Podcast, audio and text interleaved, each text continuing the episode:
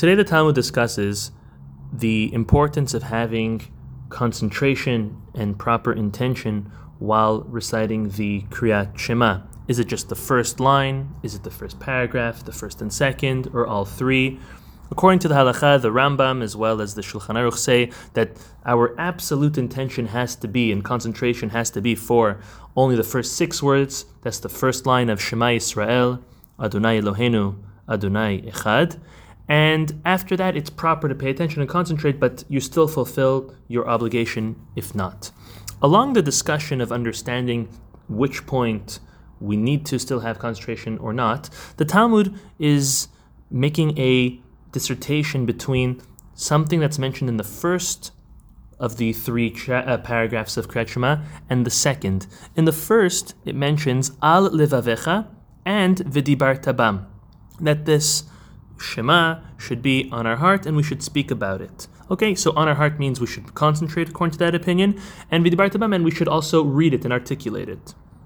So to that, the Talmud says, well, how's that any different than the second paragraph? The second paragraph also tells us al levavchem and ledaber bam, which is practically the same words.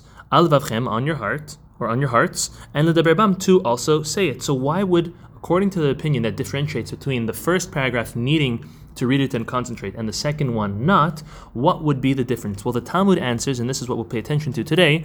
The Talmud answers that that second time of in the second chapter uh, the, the, second paragraph of the Darber Bam is coming to teach us something completely different, and that's coming to teach us that a person, a parent, has to teach their children Torah and make them fluent enough in it that they will be able to speak about it and also learn and to continue to learn.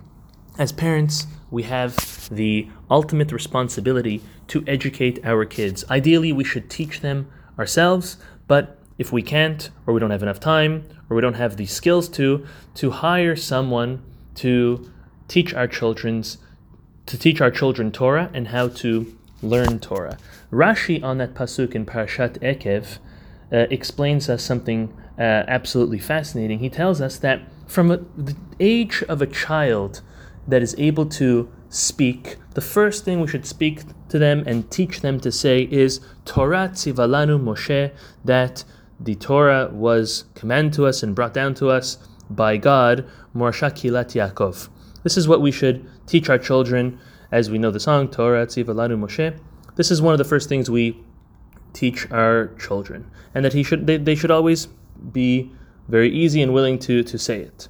From here, we learn that when a child starts to speak, a father should teach them Torah not only that first line, but when they're already able to speak, we should teach them psukim, teach them concepts, halakhot, mishnayot, and that is absolutely the right thing to do in order to get a child used to learning Torah. Rashi ends off that unfortunately, a parent who does not teach their children Torah is, God forbid, as if sending them to a death sentence. Now, why? Well, Rashi explains two verses later it says, Liman echem, in order for you to have a long life, echem, and the life of your children. Meaning, Rashi draws a very clear parallel that learning Torah promotes longevity.